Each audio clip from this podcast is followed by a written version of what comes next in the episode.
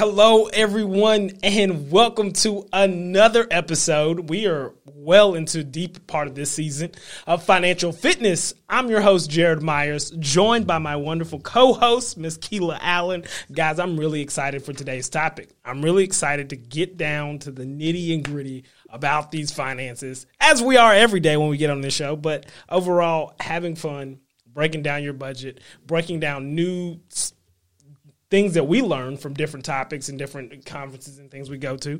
Kela, kind of just go ahead and share how you doing today, first of all. I'm well. Happy Monday. We're on the downside of this thing, so everything is good. I'm well. How are you today? I'm well. I'm well. Hey, um, you know, no no complaints. Great weekend. Looking forward to uh, many more things to do. I guess you know with this wonderful weather COVID, of course, you know, we're, we're taking our proper precautions, but uh, yeah, definitely yeah. can't wait for this beach weather to get a little bit better. I know that's right. I'm so ready for a beach vacation, you know? Yes, sir. Yes, ma'am. Yes, ma'am. Sorry about that. All right. Yeah, so uh, go ahead and tell us a little bit about today's topic. Okay, so today's topic is smart women, smart money. And I was fortunate enough last week to attend a women in banking conference um, for the state of Mississippi. And we had women from all over the state of Mississippi to actually attend this conference. And what it was, it was just a host of, it was a two day event. Um, it was a host of women from all over. And this specific topic that we're going to discuss tonight comes from a certified financial planner by the same of, uh, by the name of Suzette Jones. And she's out in Houston, she's from actually from Houston, Texas. And she just shared a plethora of good pertinent information that the everyday average individual can use. And it was just so good to me. I just, I had to share. There's no way that I could not get this information out to my people. No way that I could not get it out. I love it. I love it. And um, as we, I was talking with Kela earlier before this, like I love getting these topics and kind of going down and breaking in and honing in because a lot of us are going to have the same, I guess, mindset that I'm going to kind of ask the question in, and we're going to figure out a way to kind of find out the best way to move forward with it. Uh, so I'm excited. I'm definitely excited. I got the podcast and I mean the PowerPoint in front of me. So let's go ahead and let's break it down. Let's dive in this. Let's yeah, let's jump into it. So she started off and um, she had a question up there about understanding your financial stage. And for me, what I took that is we always like to talk about or like to think, focus on where we where will we be financially at a certain age, specifically when we get ready to retire. However, that happens in stages. And the way she explained it is in order for you to actually know where you need to be by a specific age, you have to know what stage you're in and the different stages. So it's broken down into about three to four categories. The first category is going to be the your 20 year olds to your 35 year olds. These are the individuals who are laying that foundation, that financial foundation. And what that means is you are probably either graduating or have graduated from college. You're going into your first real job. Um, you're probably going to acquire either some rent or a mortgage payment of some sort. Um, you're probably going to probably get into your first car of some sort. You know how that goes. Credit cards. Um, you're focusing on setting a budget. Um, you're going to begin saving. Um, even put money contributing to your 401k and then begin investing at some point. And then your next age range is going to go from the 35 year old to the 55 year old individual. And at this point, you're seemingly building your nest egg.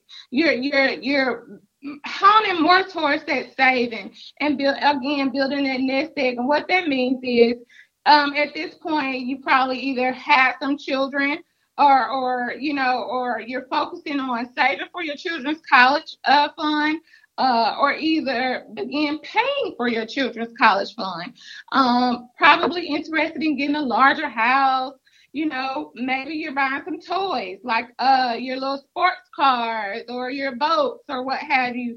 Actually, in my mind, I think of it getting some of those assets that you can actually do something with later that can give you a good cash value in return in the sense that you get old and you want to sell your boat or some sort of something like that. Um, you may want to save and help pay for your kids' wedding. Um, begin, and then you also want to focus on beginning to reduce your debt in, of some sort. You're going to focus on, okay, let's break this thing down. Let's see what is actually an asset and what is actually a liability. You're going to begin tackling some of your debt. You're going to maximize on your workplace benefit because by now you should be into your getting into the groove of things as far as your career goes. Then you're going to have the ability to increase your investment of some sort. And then your assets are going, going to begin to become significant to you. The next age range we're going to have is the 55 year old to the 65 year olds. So at this point, you're ready to let your asset take care of you at this point. You have met your highest income income earning in years. You're gonna pay off your mortgage, pay off your debts. You're doing estate planning, gift planning, focusing on healthcare expenses. You're going to focus on sources of other incomes rather than your salary because you know you're going into retirement. So, you know, you want to focus on other streams or means of income. And this is going to go back to your 10 prior year prior years that set before now because you've got to remember you increased your investments during this time. So now it's time to maximize off those investments, those increased uh, investment um, options. Budgeting becomes a crucial, crucial part of your financial independence. So at this at this age, you have very well become sound in budgeting. Everything should be at this point working like a fine oil machine. And you're gonna go on go on to retire or go into retirement, and your focus will be on do I have enough? So though right there is understanding what stage are you in financially. Okay? All right, Kela. So here is where I come, and I think a lot of people are gonna ask these questions as well, or have these probably to pose. And if you do have many more, please comment um, so we can kind of get a, like a liking of where we need to go to focus on for not just this podcast, but for this topic, for these questions that are really people have a lot to say. I know I do. Um, the twenty to thirty five year old, you know, I find myself yeah. barely scraping through that category with a few years left. You know. so first job you know came and went. The 401k was the most important thing that I t- was told, uh, you know, to keep alone. All right, came and went. Got my got the first job. Got my uh, 401k. Moved out here to Atlanta, or I'm moving out of the state, or I've had a job and I'm moving. They didn't tell me how getting an apartment required a credit score to be at a certain level that, in order, even if I had the income and the pay stubs to provide for it, I might not be able to get in a certain apartment apartment out here. I didn't know how important that really was. So I had to find ways to establish and build my credit. That foundation again, you mentioned like I, I'm I'm young, or maybe I'm maybe my my salary isn't as high enough. I'm young and I want to go out. How do I create a budget for myself? Or I'm young or I'm in my 30s getting into that stage where I really need to kind of start figuring out um, my budget my payments that I need to make because I'm usually I probably have a car note. I, I have rent or mortgage. I have uh, you know I have a 401k if I've got a job, uh, depending on where it is. I have those things. But when do I really start to know that this is really important? Because that gain of independence, I could have it and then lose it and have to start over at 30. Where do you lay the ground foundation at the young age to really get a standard of, all right, this is where I need to go to secure my long term future? Right. So it's what Jerrod. It's really what we have been talking about on each one of these uh each one of these episodes. It just all goes back to that whole really having a mindset. Um, it's in my opinion, once you once you're getting out of college, once you graduate college, it is it's go time financially. If you want to be in a good financial, if you want to be financially free, and it's all about making those decisions when you're 24 and 25 years old, when you're just getting your feet wet. You have to, it's, it's, it's about creating a lifestyle for you at a young age. And that's why I feel so passionate about going out speaking to seniors as they're exiting high school because now is the time where you make those decisions that are going to affect you long term in the future. It's not about just right now, oh, I'm getting out, you know, and I don't want to think about that. Now is the time for you to really think about that. Like you can have fun and you can go out, but you also have to make good decisions and good financial decisions. And it starts with um, just having that, creating that mindset for yourself that, hey, at the end of the day, I'm going to prioritize. And there are four steps to financial freedom or creating financial freedom for yourself. And a lot of people right now, um, investing is a big topic right now. It is huge. Everybody is talking about investing. Everybody is talking about, you know, whether it's investing in Bitcoin, Dogecoin, eCurrency, all that good stuff, or stocks, bonds, all that stuff, or what have you. But again, it all goes back. It's all a process. It's not you just jump out there. You have to really create something for yourself. And you start with the four steps to financial freedom. And a lot of people are like, hesitant about this, but here it is in a nutshell. And this is something that we went over. The first step is fund and emergency fund. And the way you do that, and on here she states that you should have a minimum of $1,000. Well, maybe the average person may not be able to start with a thousand dollars. And that's where you have to really evaluate where you are financially and what's ideal for you. You know, once you figure that out, then you you set a tier. Maybe it, it may not be a thousand dollars, it may be five hundred dollars, or it may be a hundred dollars starting off. But you have to decide in your mind that hey, this is going to be my starting point and this is what this is for.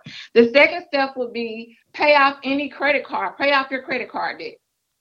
Pay off that credit card debt, especially those ones with high interest rates on them. If you have interest bearing credit cards, pay that debt off. That's the second thing you want to do. The third thing you want to do is save three to six months worth of expenses, monthly expenses. Now, a lot of people say, well, what is the emergency fund for if I still got to save three to six months worth of emergency expenses? Well, I mean, you know, well, monthly expenses, excuse me.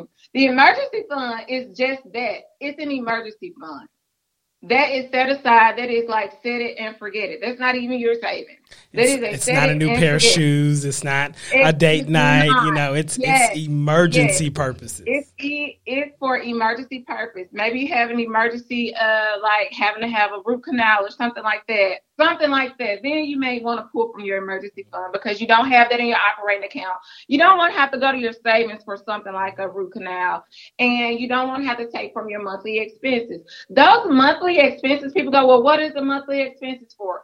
Basically, what you're doing is if you have, just say, if your monthly expenses including rent or mortgage, insurance, car note, phone bills, utilities, or what have you, and just say if you have a total of $2,500, you want to save three to six months worth of monthly expenses. Just in the instance, just say with the pan, like the pandemic came, three to six months. If you had to, if you had had to save that amount up and you lost your job or what have you, even with you drawing unemployment, you still would have been ahead and you would have not been behind. So and then that's when you go into the fourth thing. That's when you get into investing. Mm-hmm. See, people think you invest and try to use that, uh, you know, because a lot of people say, well, investing is a savings plan. It is a form of savings plan, but it's not your emergency mm-hmm. savings. Mm-hmm. It is not your everyday savings account that you're just putting in your cash flow. And it's not your um, monthly expenses savings account. And it's not your savings account to help, oh, let me invest try to flip this right quick and use that money, put in, pull out, and pay a credit card off. That's not how, that's not what that's for. That does not create financial freedom for you. What that does is that just creates a cycle of you just recycling money around and around and around. You're really not getting anywhere. None of that stuff is growing if that makes any sense. Of course, of course. So I kind of want to focus in on this uh, right here, back to the 35 to 55 year old category. I think a lot of people saw this uh, working in the financial industry. All right, so 2008, we saw a huge crash in the housing market as well as the stock market. Okay, so now right. in 2020, you saw a huge crash in rates. Yet some people's scores were great enough or good enough to get them refinanced. It took a while, took a little bit longer. Now here's here's back to that nest egg that it's mentioning right here, and we'll be sure to kind of tag uh, tag this in the show notes as well for anybody who wants to look along. Back to 2020 and back to 2008.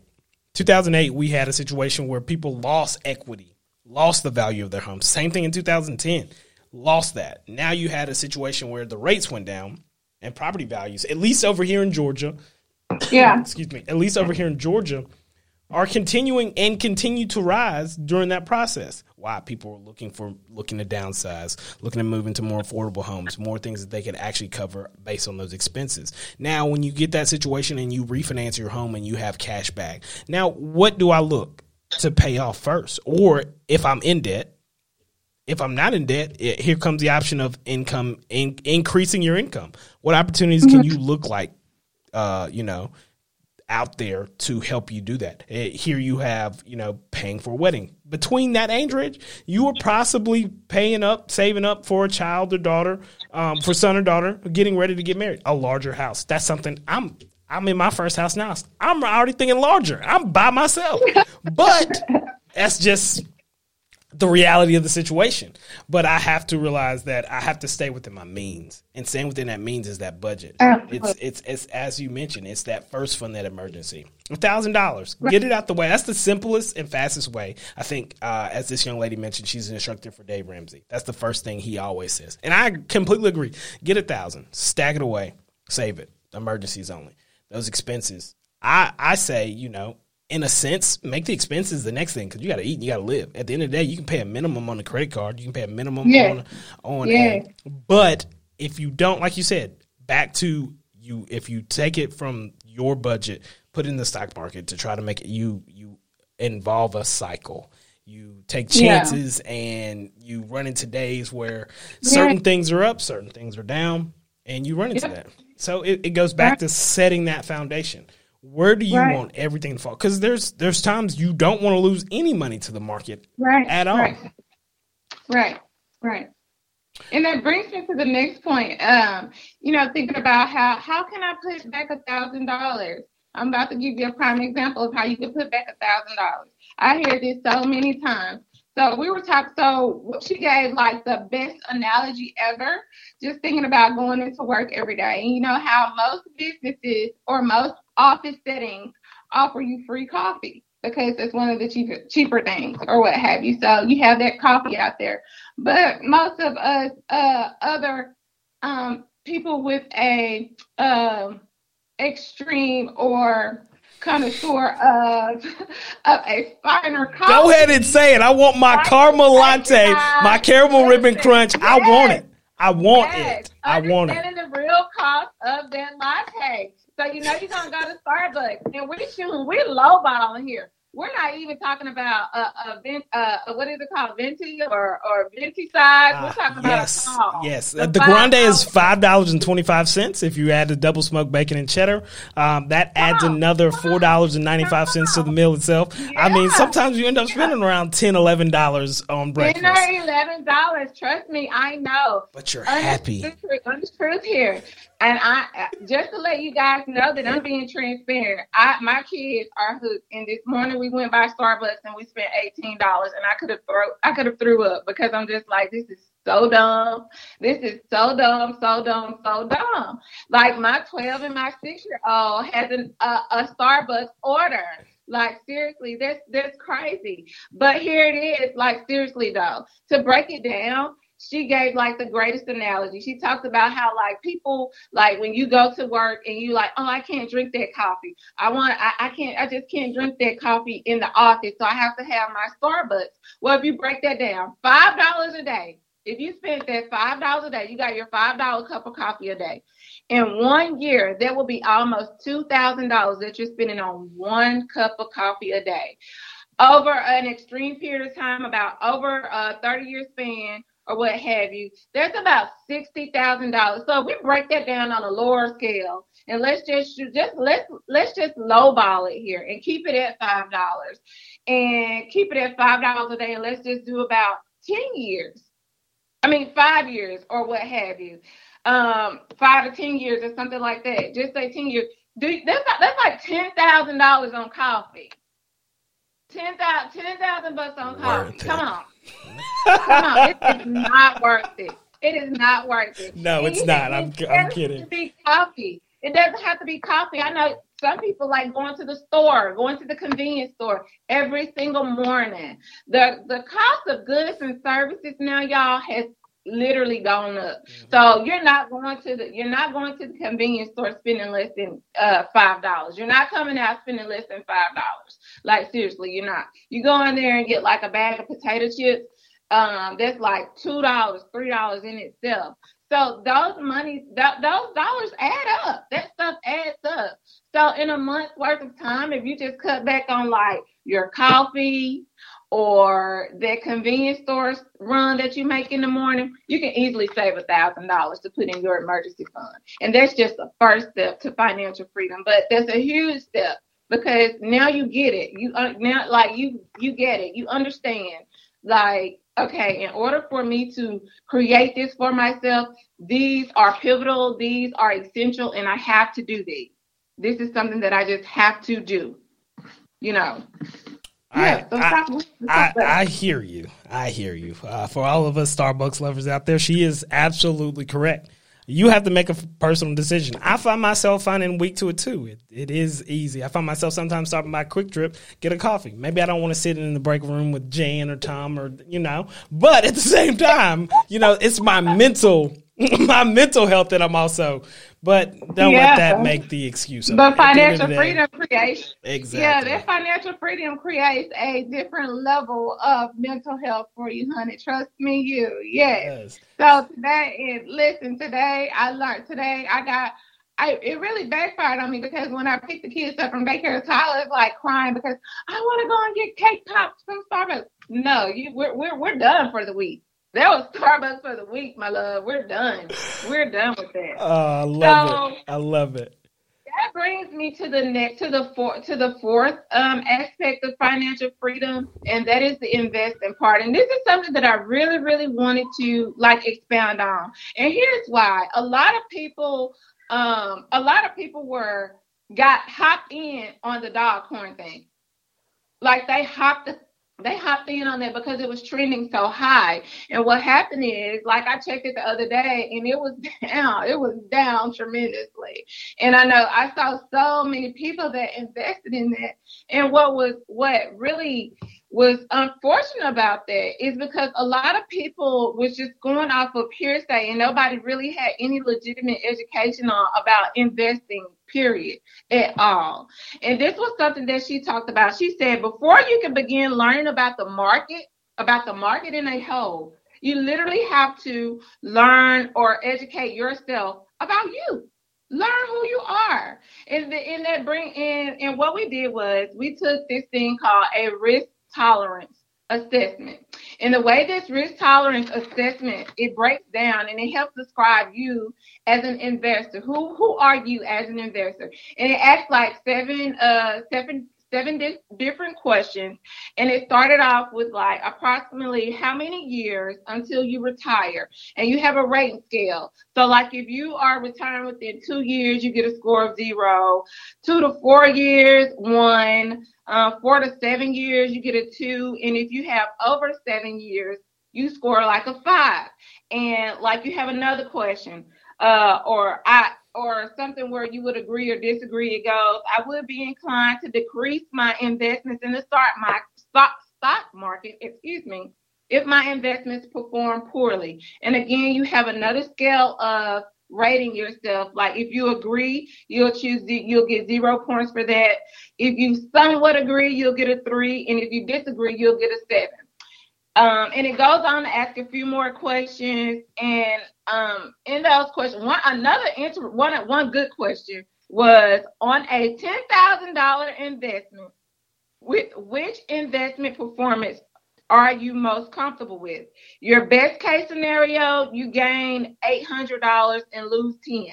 and a score would be zero on that depending on if you if you chose that like best case worst case scenario um if you chose just say if you got a gain of four thousand eight hundred dollars but then took a worst in worst case scenario you lost two thousand four hundred dollars all off of a ten thousand dollar investment say if you chose that as your best case or worst case scenario scenario you would score seven points so it's about seven questions. And after you tally up all of those, it gives you a score. For myself, I scored a 32. I scored right at 32. So what this does is it tells you what your t- risk tolerance is in forms of investing. And just say if you score anywhere from zero to 20, you're more of a conservative investor. Like you, you, you just you gonna play. You're gonna always play it safe. Like you just a little bit. You'll get on that thing, but it has to be like more so straight.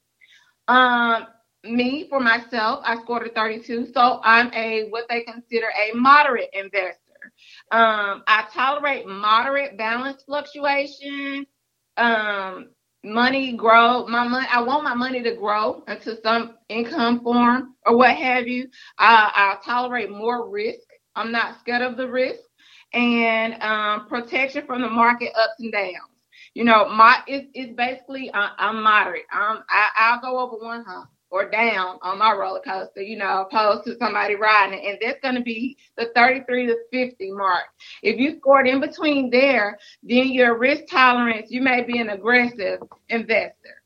So, and with that, with that aggressive investor, basically you seek to grow aggressively. Like you want, like you'll you'll take that, you'll jump out there and ride that thing because your main goal is to basically grow your investment in an aggressive manner. So it depend depending on what type of uh, where you fall in that category defines your risk tolerance. And that brings us to the three primary investment options. And what that does, what the three primary investment options are, you have your cash, your bonds, and your stocks. And okay, the risk tolerance assessment, um, it, it helps you set your um, asset allocation. Okay, what the asset allocation is, is it basically works on um, just in the form of a pie chart. And what that pie chart does is depending on where you fall, if you if you're a conservative investor or if you're a moderate investor or you're an aggressive investor, what this pie chart describes is where where you should be and where your where your um, investment options should lie. How much, what percentage of your money should be going into what? And I'm gonna tell you guys about myself and what my personal allocations were. So because I fell in that moderate category, or what have you. And because I, I have more than 10 years to um to before retirement, I should be um, investing at least 60% of my income into stocks. I should have 5% um, of cash, liquid cash, cash assets available, and I should have 35% invested into bonds. So that creates my 100% of my uh, income and my three in my income going into the three investment options or the three primary investment options. And and what you do is as time passes, you rebalance that as you get older. And what you do is you have to retake that risk assessment test to see, okay, am I still in the moderate category or have I moved to more of a conservative or am I more aggressive? You know, so that's how you rebalance. And it all goes back to your financial stage, where you are, depending on your age, your age range, where you are. And what this does is it helps you get to, you know, that initial question how much do I need and by what age do I need it? Kela, uh, yeah, hey. I'm just amazed by one, just like this incredible information that was given out to you this weekend. Two, how this everything is broken down. I just going to immediately say for myself, I'm looking at it right now. I would imagine, well, the way that I trade and the way that I do things, I'm on the aggressive scale more than 10 years, 85% cat stocks. 15% bonds, cash 99 to 2000. But, you know, uh, we have to find ourselves, you know, yeah. every market isn't going to be a bull market Every market Yeah. isn't going to be a bear market, which you Yeah. have to eventually learn how to make money going up and down. Yes. But yes. this standard, this this right here, I think is the most important. This foundation, getting an understanding of what is your risk profile, what is the tolerance, where can I uh, lay back, and a lot of the things. The main thing that came down to me right here, uh, as I was thinking, some of us don't necessarily have a budgeting problem. Problem, excuse me. Maybe it's an income problem. Maybe it's just Right. Mm-hmm. not enough income. And that is the real question of what we'll need to figure out. You know, we will need to figure out how can I create more income? I do everything right. I budget, but I'm still left with nothing at the end of the day. You got to find a way. And this is a great plan. This is a great foundation. Um, there was a, a saying of, of somebody I used to work with back for AT and T uh, a while back. You know, what is your slice of the pie? He would call his company PIE, Power Inc. Entertainment. Everybody Yeah. gets a slice of the pie. Right. And that's that that pie is yours. How you break it up, how you divvy it down, what you choose to invest in. But long run over long run, we'll continue to say the stock market is best. But you've got to get a basic foundation. You've got Right. to get yourself organized, and you've got to have your cash to even go beyond the means of investing. Right. Right. Uh, right. I, I see now I can take Monday nights off. Uh, Kela, why don't you close us out? Absolutely, absolutely. I just want everybody, you know, just ending on a good note here, understanding that going back to what I said before you can start, because investing is such a it's it's like a broad spectrum right now, and everybody is hopping on that. Everybody should, yes, everybody should invest, but I think it's more so of basically before you start trying to learn the market, you need to understand yourself. Just like you said, a lot of people feel like, oh, I need another stream of income. I need another source of income. But not until you understand how to budget that one dollar will you be able to understand how to budget fifty thousand dollars or sixty thousand or a hundred thousand dollars. There's no way in budgeting that amount of money if you can't start off budgeting the small amount of money. It's not, and I've said this before, it's not about the amount of money you make. It's about how you utilize and what you do with the, the money that you have right now. Where are you putting your assets? Where you, where's your money going?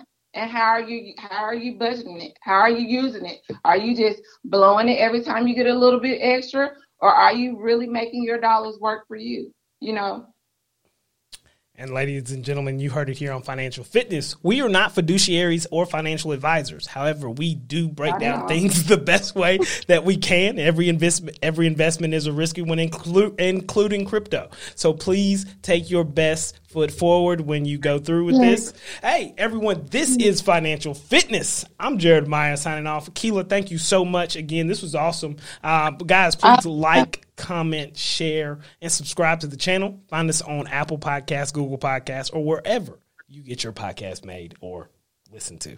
Thank you guys so much for tuning us to on the Old Fashioned Health Network. good health inside and out. Good. Bye, y'all. Thank you, Kela. Thank you.